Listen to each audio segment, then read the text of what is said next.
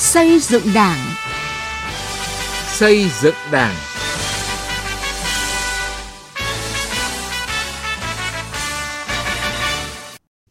Thưa quý vị và các bạn, chương trình Xây dựng Đảng hôm nay, chúng tôi xin chuyển đến quý vị và các bạn những nội dung chính sau. Xây dựng nhà nước pháp quyền xã hội chủ nghĩa theo tinh thần của nghị quyết đại hội Đảng lần thứ 13 phát huy vai trò của đảng viên trong sản xuất kinh doanh để tháo gỡ khó khăn, giảm ảnh hưởng của đại dịch COVID-19.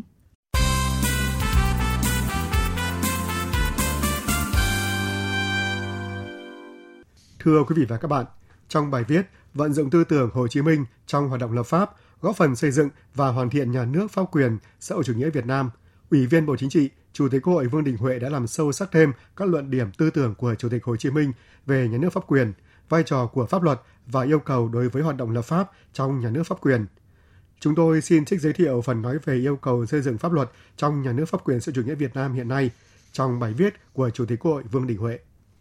Để thực hiện thành công các mục tiêu xây dựng nhà nước pháp quyền xã hội chủ nghĩa ở nước ta trong thời gian tới, Chủ tịch Quốc hội Vương Đình Huệ nêu ra 6 yêu cầu lớn cho hoạt động lập pháp đó là hoạt động lập pháp phải bảo đảm tạo hành lang pháp lý để nhà nước được tổ chức và hoạt động trong khuôn khổ hiến pháp và pháp luật – bảo đảm việc tôn trọng và bảo vệ quyền con người, các quyền và tự do của công dân, giữ vững mối liên hệ giữa nhà nước và công dân, giữa nhà nước và xã hội,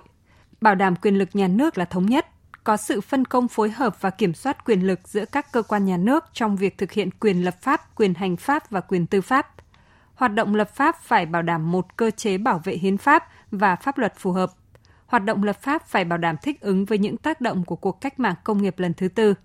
Trong hoạt động lập pháp, phải bảo đảm nhà nước pháp quyền xã hội chủ nghĩa đặt dưới sự lãnh đạo của Đảng. Vận dụng tư tưởng Hồ Chí Minh về hoạt động lập pháp trong bối cảnh ngày nay không chỉ trong xây dựng pháp luật đáp ứng đòi hỏi của thực tiễn, mà pháp luật cần phải có tầm nhìn, có chiến lược để dẫn dắt định hướng thực tiễn. Do vậy, Chủ tịch Quốc hội Vương Đình Huệ nêu ra các nội dung cần tập trung trong hoạt động lập pháp của Quốc hội thời gian tới. Thứ nhất, trong xây dựng và hoàn thiện pháp luật về chủ quyền biên giới quốc gia, tiếp tục hoàn thiện hệ thống pháp luật để kiên quyết kiên trì bảo vệ vững chắc độc lập chủ quyền thống nhất toàn vẹn lãnh thổ, biển, đảo, vùng trời, giữ vững môi trường hòa bình ổn định để phát triển đất nước. Tiếp tục luật hóa để làm cơ sở pháp lý thực hiện thành công các chiến lược như chiến lược bảo vệ Tổ quốc, chiến lược quốc phòng, chiến lược quân sự, chiến lược bảo vệ an ninh quốc gia, chiến lược bảo vệ biên giới quốc gia và chiến lược bảo vệ Tổ quốc trên không gian mạng. Thứ hai, trong xây dựng và hoàn thiện pháp luật về tổ chức bộ máy nhà nước của nhân dân, do nhân dân và vì nhân dân, tập trung xây dựng cơ sở pháp lý để xác định rõ hơn vai trò, vị trí, chức năng, nhiệm vụ và quyền hạn của các cơ quan nhà nước trong việc thực hiện các quyền lập pháp, hành pháp, tư pháp trên cơ sở các nguyên tắc pháp quyền. Bảo đảm quyền lực nhà nước là thống nhất, có sự phân công, phối hợp và kiểm soát quyền lực nhà nước thực hiện tốt chức năng của nhà nước, giải quyết đúng đắn mối quan hệ giữa nhà nước, thị trường và xã hội. Thứ ba, trong xây dựng và hoàn thiện pháp luật về quyền con người, quyền công dân, xây dựng cơ chế pháp lý để hiện thực hóa nội dung mới được bổ sung tại Đại hội lần thứ 13 của Đảng là dân giám sát, dân thụ hưởng để thực hiện tốt có hiệu quả phương châm dân biết, dân bàn, dân làm, dân kiểm tra, dân giám sát, dân thụ hưởng. Xây dựng và hoàn thiện cơ chế giám sát của nhân dân, tạo cơ sở pháp lý để làm cho người dân trao quyền mà không mất quyền – các cơ quan nhà nước và cá nhân được trao quyền mà không tiếm quyền của dân. Tiếp tục nghiên cứu xây dựng các luật cụ thể hóa quyền con người, quyền công dân trong Hiến pháp 2013. Thứ tư, trong xây dựng và hoàn thiện pháp luật về phát triển bền vững kinh tế xã hội môi trường, tiếp tục hoàn thiện cơ sở pháp lý để đẩy mạnh công nghiệp hóa hiện đại hóa dựa trên nền tảng của khoa học, công nghệ và những thành tựu của cách mạng công nghiệp lần thứ tư xây dựng pháp luật để phát huy đổi mới sáng tạo, tận dụng tối đa lợi ích và giảm thiểu tối đa rủi ro, hướng đến việc giải quyết hiệu quả hàng loạt các vấn đề đặt ra trong cách mạng công nghiệp lần thứ tư. Hoàn thiện pháp luật để huy động phân bổ và sử dụng hiệu quả đất đai, tài nguyên, bảo đảm công khai minh bạch và khắc phục tình trạng tranh chấp, khiếu kiện, tham nhũng, lãng phí.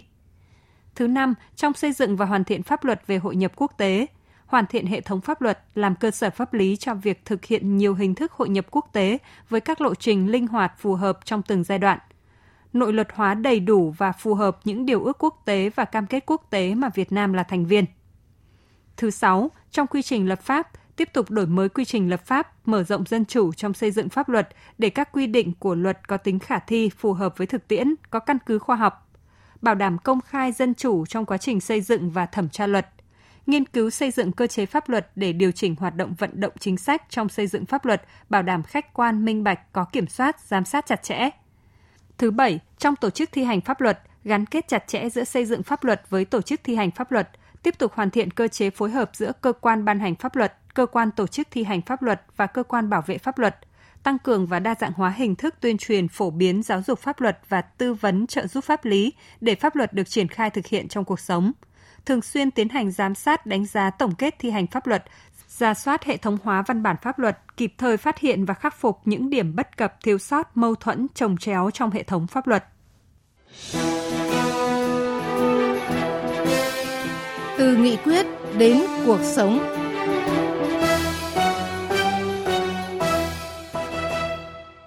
Thưa quý vị và các bạn, nghị quyết đại hội lần thứ 13 của Đảng đã nhấn mạnh xây dựng và hoàn thiện nhà nước pháp quyền xã hội chủ nghĩa trong sạch, vững mạnh, tinh gọn, hoạt động hiệu lực hiệu quả vì nhân dân, phục vụ và vì sự phát triển của đất nước là nhiệm vụ trọng tâm của đổi mới hệ thống chính trị. Vậy đâu là những nội dung trọng tâm cần thực hiện để sớm xây dựng được một nhà nước pháp quyền xã hội chủ nghĩa Việt Nam theo tinh thần nghị quyết đại hội 13?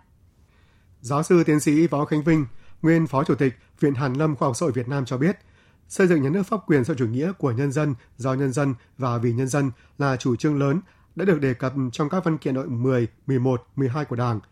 Và Đại hội Đảng lần thứ 13 vừa qua tiếp tục khẳng định xây dựng và hoàn thiện nhà nước pháp quyền xã chủ nghĩa trong sạch, vững mạnh, tinh gọn, hoạt động hiệu lực, hiệu quả vì nhân dân phục vụ và vì sự phát triển của đất nước. Đây vừa là định hướng phát triển từ nay đến năm 2030, vừa là nhiệm vụ trọng tâm của nhiệm kỳ Đại hội Đảng lần thứ 13 với rất nhiều điểm mới. Đảng ta nhấn mạnh rằng là xây dựng nhà nước pháp quyền là một trong những nhiệm vụ trọng tâm của hoàn thiện và xây dựng hệ thống chính trị ở Việt Nam. Cũng đã thể hiện là cái giá trị cao nhất của nhà nước pháp quyền đó là tính thường tôn hiến pháp và pháp luật. Đảng ta lấy cái mục tiêu xây dựng nhà nước pháp quyền đó là quyền con người, quyền của công dân. Trong quá trình xây dựng nhà nước pháp quyền phải đề cao cái nhân tố con người. Lần này thì đảng ta càng nhấn mạnh nhiều hơn nữa cái tăng cường là kiểm soát quyền lực. Các văn kiện đại hội 13 của Đảng đã thể hiện rõ bản chất và những đặc trưng cơ bản của nhà nước pháp quyền xã hội chủ nghĩa Việt Nam. Đi cùng với đó là một tầm nhìn mang tính chiến lược về xây dựng, hoàn thiện hệ thống pháp luật, tổ chức thi hành pháp luật, cải cách tư pháp trong giai đoạn từ nay đến năm 2030.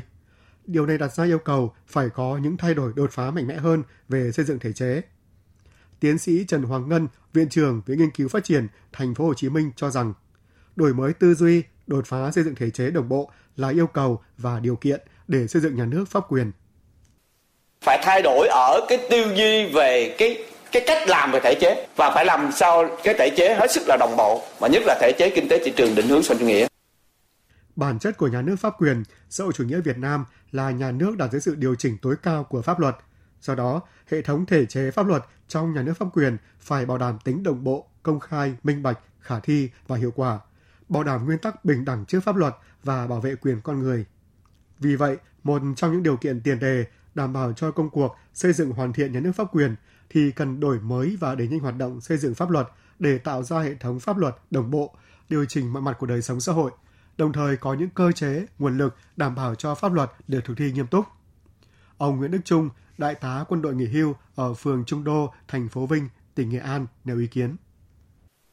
Phải xây dựng hệ thống pháp luật thực sự đầy đủ, toàn diện, khoa học và đồng bộ, phản ánh đúng ý chí, nguyện vọng của nhân dân, phải có cơ chế tạo điều kiện cho người dân tham gia nhiều hơn vào hoạt động xây dựng pháp luật và quản lý nhà nước, đồng thời hạn chế sự lồng quyền, làm quyền, xâm hại quyền và lợi ích hợp pháp của công dân từ phía cơ quan nhà nước nói chung và cán bộ công chức nhà nước. Để xây dựng nhà nước pháp quyền, chúng ta cần tập trung vào vấn đề nâng cao năng lực quản trị quốc gia bằng cách tái cấu trúc lại hệ thống tổ chức bộ máy nhà nước từ trung ương đến địa phương, tinh gọn, chuyên nghiệp với một đội ngũ cán bộ công chức có năng lực thực hiện tốt các công việc. Cùng với đó, phải thiết lập được cơ chế kiểm soát quyền lực, mở rộng dân chủ, tạo điều kiện nhiều hơn, tốt hơn cho người dân tham gia vào các hoạt động của nhà nước, đồng thời cũng phải tổ chức thi hành và thực thi pháp luật một cách nghiêm minh.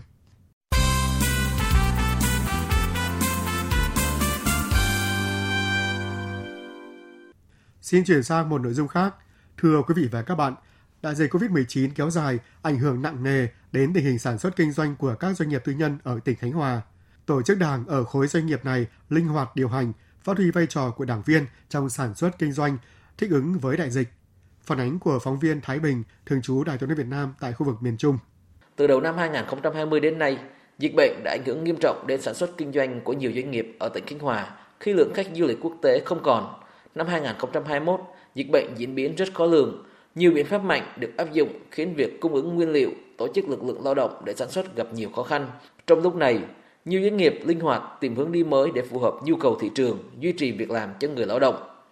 Chuyển đổi số, thương mại điện tử được xem là giải pháp để khơi thông chuỗi cung ứng.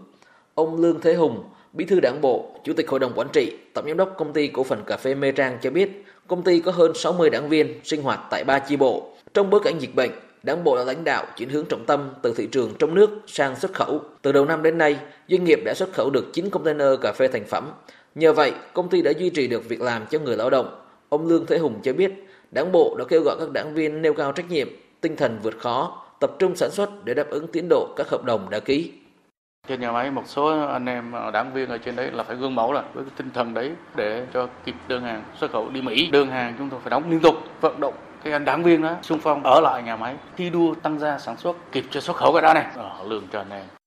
Đảng bộ khối doanh nghiệp tỉnh Khánh Hòa hiện có 81 tổ chức cơ sở đảng, trong đó có 53 tổ chức đảng trong doanh nghiệp tư nhân với gần 4.000 đảng viên. 6 tháng đầu năm nay, doanh thu toàn khối giảm hơn 40% so với cùng kỳ năm trước. Cùng với đó, chỉ tiêu nộp ngân sách cũng sụt giảm tương ứng. Ông Trần Xuân Lãm, Bí thư Đảng ủy khối doanh nghiệp tỉnh Khánh Hòa cho biết, Đảng ủy khối đề nghị với các cơ quan chức năng của tỉnh, ngân hàng tạo điều kiện cho doanh nghiệp tiếp cận nguồn vốn, tái cơ cấu, đổi mới thiết bị để ổn định sản xuất. Đảng ủy khối này, các ban chấp đảng của tỉnh ủy và các cái, cái tổ chức mà được tỉnh ủy phân công tiếp tục tuyên truyền chủ doanh nghiệp, chủ tịch công đoàn, cái quần chúng ấy, cho họ nhận thức được. Khi mà có tổ chức đảng thì hàng tháng, hàng quý là họ nắm hàng ngày luôn á, họ kịp thời họ nắm bắt được cái thông tin chính sách của đảng mình, của nhà nước mình như thế nào để họ về họ áp dụng điều hành nó linh hoạt hơn, phát triển ngày càng mạnh hơn. Ý đảng lòng dân tức là ở đây là doanh nghiệp ấy, hai bên gặp nhau rồi, hài hòa thôi. Vừa phòng chống dịch, vừa phát triển kinh tế là nhiệm vụ quan trọng nhất hiện nay của các tổ chức đảng cũng như của các doanh nghiệp ở tỉnh Khánh Hòa. Từ đầu năm đến nay, lãnh đạo tỉnh thường xuyên gặp gỡ đối thoại, trao đổi với cộng đồng doanh nghiệp, góp phần tìm tiếng nói chung trong thực hiện các giải pháp, thúc đẩy hiệu quả thực thi chính sách hỗ trợ của nhà nước. Ông Nguyễn Tấn Tuân, Phó Bí thư tỉnh ủy, Chủ tịch Ủy ban nhân dân tỉnh Khánh Hòa cho rằng, trong giai đoạn hiện nay, các cấp ủy chính quyền địa phương cần hỗ trợ các doanh nghiệp hoàn thành mục tiêu kép vừa phòng chống dịch vừa phát triển kinh tế các cái nhà máy, các khu công nghiệp, các công trường lớn thì với cái tinh thần là đảm bảo ba tại chỗ và hai cung đường một điểm đến. Còn chúng tôi cũng rất là kiên quyết những doanh nghiệp nhỏ lẻ nếu không tổ chức được cho công nhân làm việc theo tinh thần ba tại chỗ thì kiên quyết là đóng cửa. Có như vậy thì chúng ta mới đảm bảo được cái công tác phòng dịch. Thưa quý vị và các bạn, đến đây chúng tôi xin kết thúc chương trình xây dựng Đảng hôm nay. Chương trình do biên tập viên Sĩ Lý biên soạn. Cảm ơn quý vị và các bạn đã quan tâm theo dõi.